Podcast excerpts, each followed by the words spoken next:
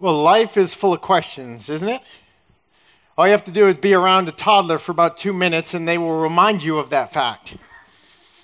My kids are grown up. I got a junior going on senior in high school and a daughter who's in college. So they actually would say, We're not the ones asking the questions. You, the parents, are asking the question. But there's lots of things to ponder in life, aren't there? Like at the movie theater, which armrest is yours? Valid question, right? Or when does it stop being partly cloudy and start to be partly sunny? Valid question. Do vegetarians eat animal crackers? Right? And then there's one I actually know the answer to, and that is if you're bald, what hair color is on your driver's license? It's not flesh, it's actually brown um, when I once had it. But there are lots of questions to ponder, some more serious than others. Significant questions. Like they start early. What do you want to be when you grow up? Or what do you want to be now that you are grown up? Questions that are important. Then there are some questions that will change everything it will the, the question will change your life forever. In a, for me in a good way a question like do you robert perry jr take kimberly joan to be your wife? A life-changing question in a good way. Opens up a whole list of other questions. But you will face big questions if you haven't already we all face questions. Jesus, being a great teacher, you would figure he, he probably answered a lot of questions. Well, that wouldn't be completely accurate because if you look at the Gospels Matthew, Mark, Luke, John, first four books of the New Testament you will see Jesus ask almost 300 questions. And if you zoom in on Mark, and you just look at Jesus, watch where he goes. He has about 67 interactions with other people, and he asks over 50 questions. Jesus asked many questions. He say, "Why do you doubt me? What do you want me to do for you? Why do you look at the speck in your friend's eye when you have a plank coming out of your own eye?" Jesus had many many questions, but there is one question that is the most important question that he asked the disciples, he's still asking us today. It's the most important question we could ever be asked. Because our answer really does shape how we process and how we experience life. It, it, sets our priorities. It tells us what we value, what we think is right and wrong. It points us to how we're going to interact with others. It even has an impact on our eternity. It's that big of a question that Jesus asked his disciples. And we're going to look at that question today as we continue in this series called The Story we're looking at God's story, looking at Scripture, but all the stories in a chronological way, and seeing how our story fits into God's greater story. And today we're going to look at that question that Jesus asked that is the most important question. But I want to get Bibles in your hands as we look at the story today. So, ushers, if you will come down, they have Bibles. If you forgot yours, you can just use this leave it in the back on the way out. But if you don't have a Bible, we would love for you to go home with the Bible and have one to come back with next week. The Bibles we're handing out, the, we will actually be on page 747 of those Bibles. If you have your own Bible, we're going to be in Matthew chapter 16 today. Now, Jesus is kind of rolling through the hillside with his disciples. They have, they're coming out of like the Jewish region down south, and they're coming up north about 30 miles above the Sea of Galilee to a place called Caesarea Philippi, most northern border of ancient Israel. And it's up there that Jesus asks this question. And what you got to understand about Caesarea Philippi is this Caesarea Philippi is to religion as Golden Corral is to food. It is a place that is a buffet of religions. All the religions are out there, whatever you want. It was a hotbed for idols, idol worship. In the Old Testament, there was a shrine dedicated to Baal. But later on, it was more known for the Greek god Pan, which has nothing to do with cookware at all. If you can picture this Greek god was like half man and half goat, and this, this Greek god Pan loved forest and trees and music and had a soft spot in his heart for shepherds. And it's in this place, this smorgasbord of religions, that Jesus stops the disciples in their tracks and asks them this most important question.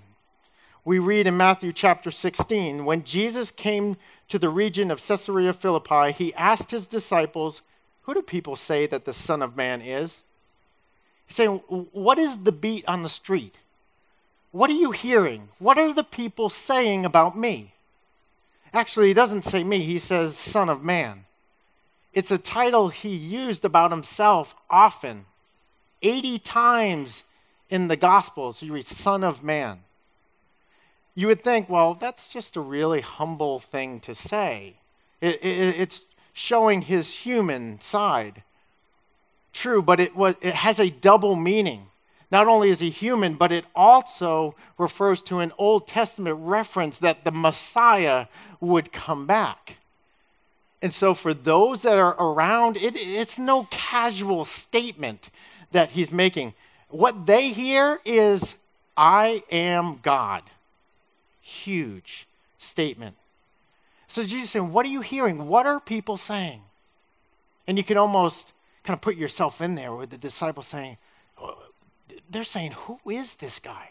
Who is this guy that takes a little boy's lunch of just a few pieces and like multiplies it and has leftovers for a crowd? They're saying, Who is this? Who is this guy that's coming from the mountain? He's walked down on the beach and then he walked on the water and he never sank. Who, who is this guy? We don't read that, but we read a response from the disciples in verse 14. Well, they replied, some say John the Baptist, some say Elijah, and others say Jeremiah or one of the other prophets. And if you've read the Old Testament, you know in the New Testament, all these guys are dead. They're telling Jesus, You remind us of a dead guy. They go on to, you know, a little bit behind this. Listen, some of the people they're saying, they're saying that you are John the Baptist. You know how King Herod had that beef with John the Baptist and he actually had him beheaded? Well, Herod thinks that John the Baptist has come back and he's stalking him and he's coming after him. And that way that you know how to describe God in such a kind of an easy yet complex, but a way that we can understand, just like John the Baptist did, they think he's you. I mean, they think that you are him. They think you're John the Baptist. Oh, but, but I have some friends who think that you're Elijah. You see, Elijah was the Old Testament prophet, you know, and he performed some great, great miracles like, like you've done. And there's the prophecy that Elijah's to come back. So people think that you're fulfilling that prophecy. And Jesus had told the disciple, no, no, no, no. That, that prophecy is fulfilled in John the Baptist. It's, it's not me. Yeah, but uh, one of our friends, they think you're Jeremiah, Old Testament prophet, always going around and, and, and preaching judgment and really ticking off the people, getting them really angry, stirring up the crowds. They think you're kind of a reincarnated Old Testament prophet that just preaches this judgment, getting all the attention for it. There's so many different views of who Jesus is at that time.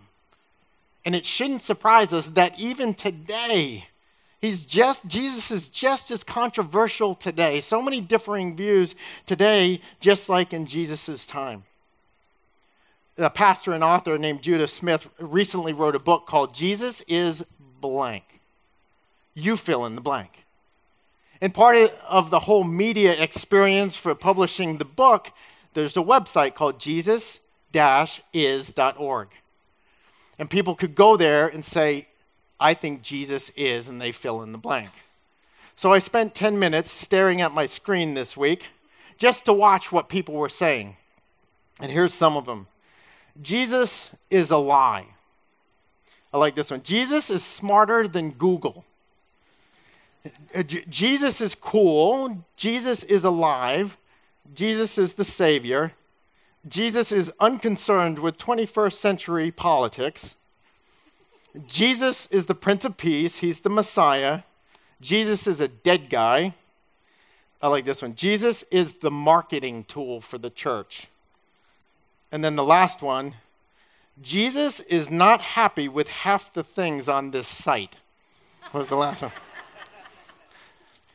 Just like back then, there are different views of who Jesus is. And right at that moment, I wish I could have been in there when Jesus kind of turns it from who do the people say that I am? And he gets real direct with them. And he says this, but who do you say that I am? You know, they're going, oh, man, I cannot hide behind what others say now. I've got to express what I'm thinking, what I feel.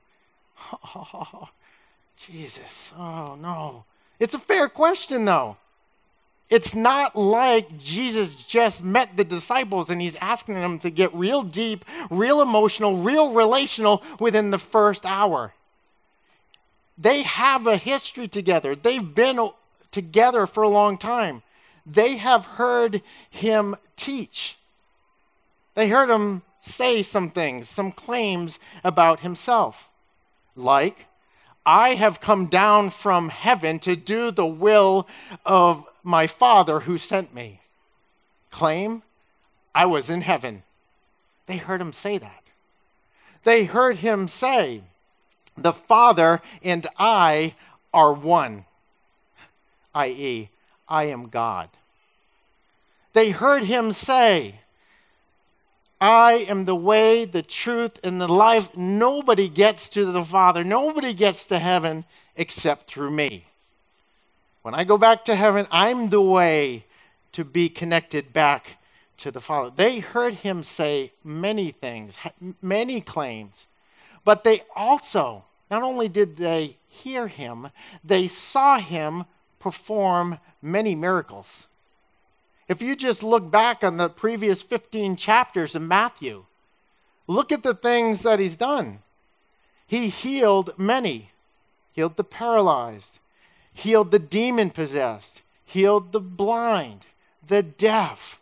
He walked on water, he calmed the seas, he fed people with crumbs, thousands of people. He brought people back to life when they were dead. They saw all of this. They heard these things.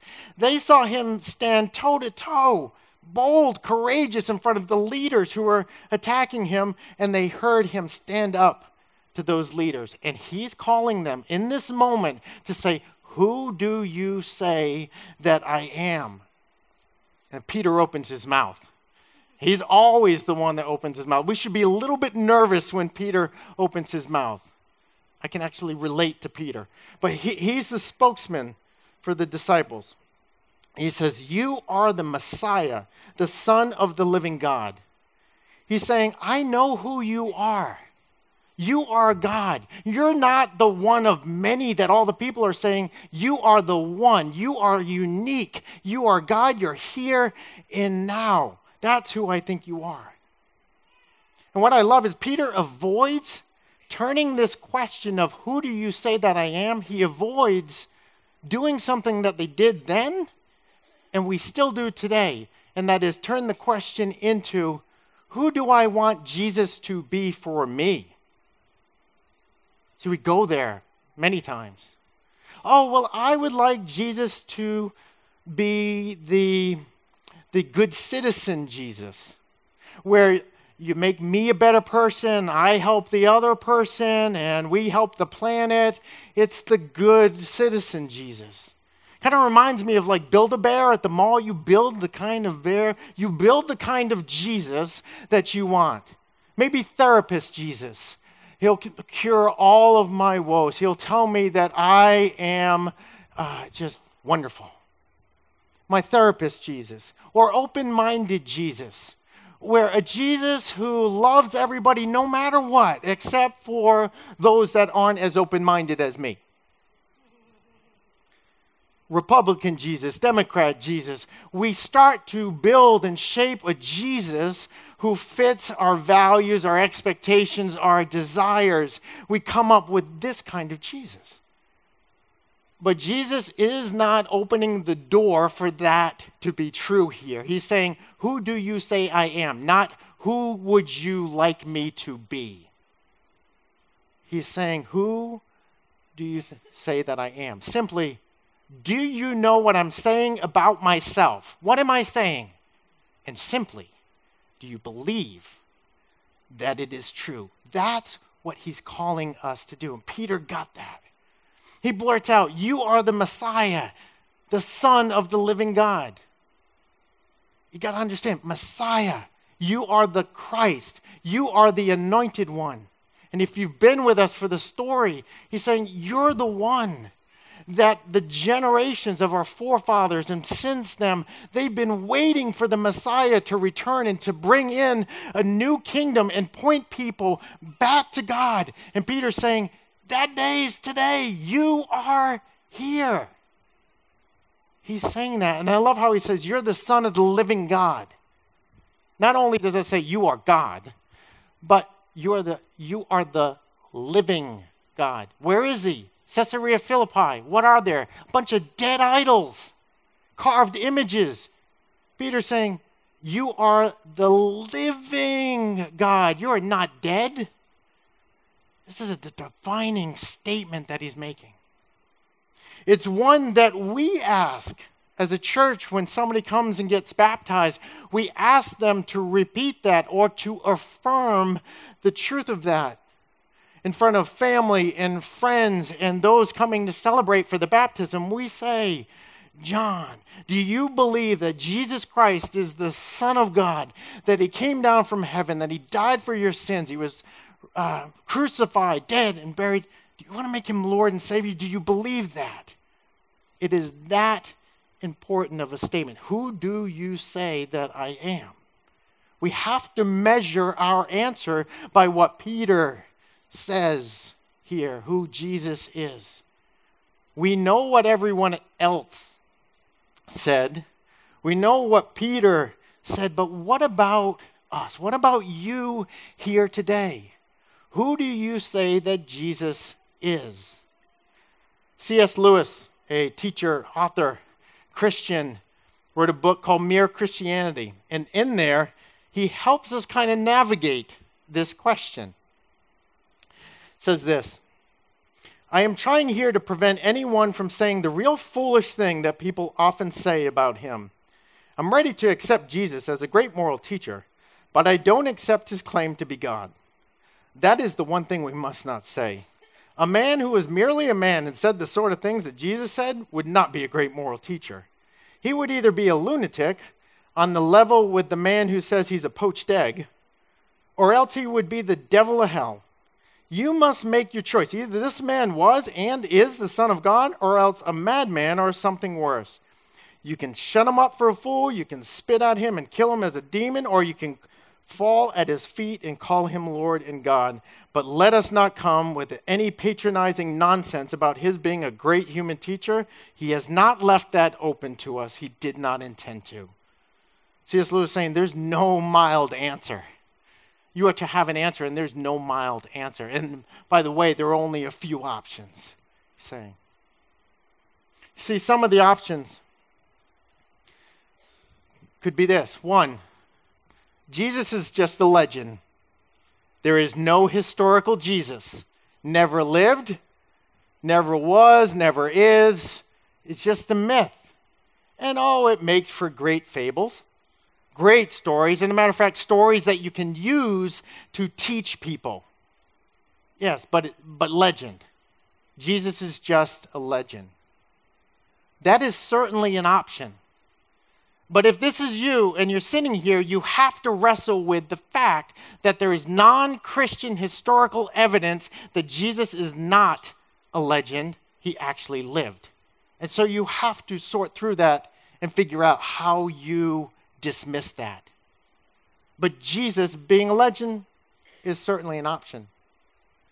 Another one is, well, Jesus, he's, he's just a lunatic, nut job, wacko, deranged, kind of like David Koresh, some really bizarre behaviors, said things that no normal person would ever say. And you know what? He was so messed up, he didn't even understand that he was believing some of the stuff that he was untrue that he was saying. He's just that messed up. And, and he was so good at it, he, he convinced others to believe him. But he was a lunatic. That's who Jesus is, is a lunatic. It certainly is an option. But if you sit here, you have to ask a couple questions like, do lunatics turn people into better people? Like Jesus did? Do lunatics actually help people get better?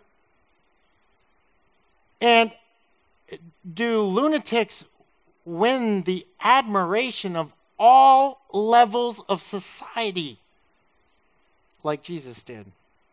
Would a lunatic do that? You have to sort through that. Lunatic's an option. How about a liar? Jesus is just a liar. He actually knew all along. Everything he was saying, I forgive sins, I'm from the Father, I am God, I live, all a lie. He knew it. You may say, you know, uh, and a liar could easily form a startup like he did get 12 people to kind of just leave what they're doing and kind of be successful at it. Yeah, but don't you think that at some point during the lie, he would have said, I'm just kidding. When he was facing the criticism, having to carry the cross and the physical torture and people spitting at him and crushing the thorn in his heads in, in, in his head, don't you think that he would have said, uh, okay, is a lie. Kind of like, you know, ultimate fighting. I don't watch it, but there's that. The opponent will tap out, say, all right, I give, I submit. Don't you think Jesus would have done that?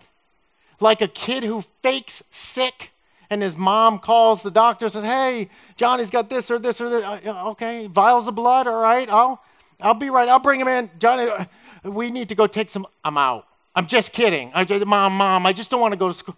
Don't you think that Jesus, somewhere along the line, would have said, okay, it was a lie. I never, I never thought it was going to go that far, but it, it did. I, I, I'm out. Liars, possible. But Where does it leave us? Legend, lunatic, liar, but one other choice is Lord that Jesus truly is who he says he is, that he is the Savior, that our sin separates us from God, that there is no way to the Father except through him to be reconnected, that, that he was willing to die for that very statement, that love for his creation, that he truly is Lord, willing to die for it.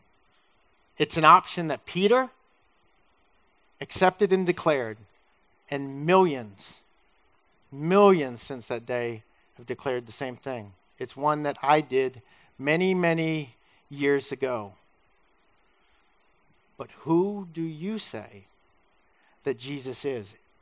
Truly is the most important question you could answer because it answers fundamental questions, follow on questions of life that every single human being thinks about. They may not utter, but they think about this. Why am I here? What's my purpose? Why do things kind of look messed up? Can it get better? And is this it? How you answer this question can unlock those answers for the here and now and for eternity. It's a big, big question. It isn't going to be my words or a teacher or whoever's up here, worship through song and communion and meditation, that is going to convince you to believe. What I love in the follow on verse, in verse 17, Jesus says, after Peter makes that declaration, Jesus says, You are blessed, Simon Peter, for you did not learn this from a human being. My Father in heaven has revealed it to you.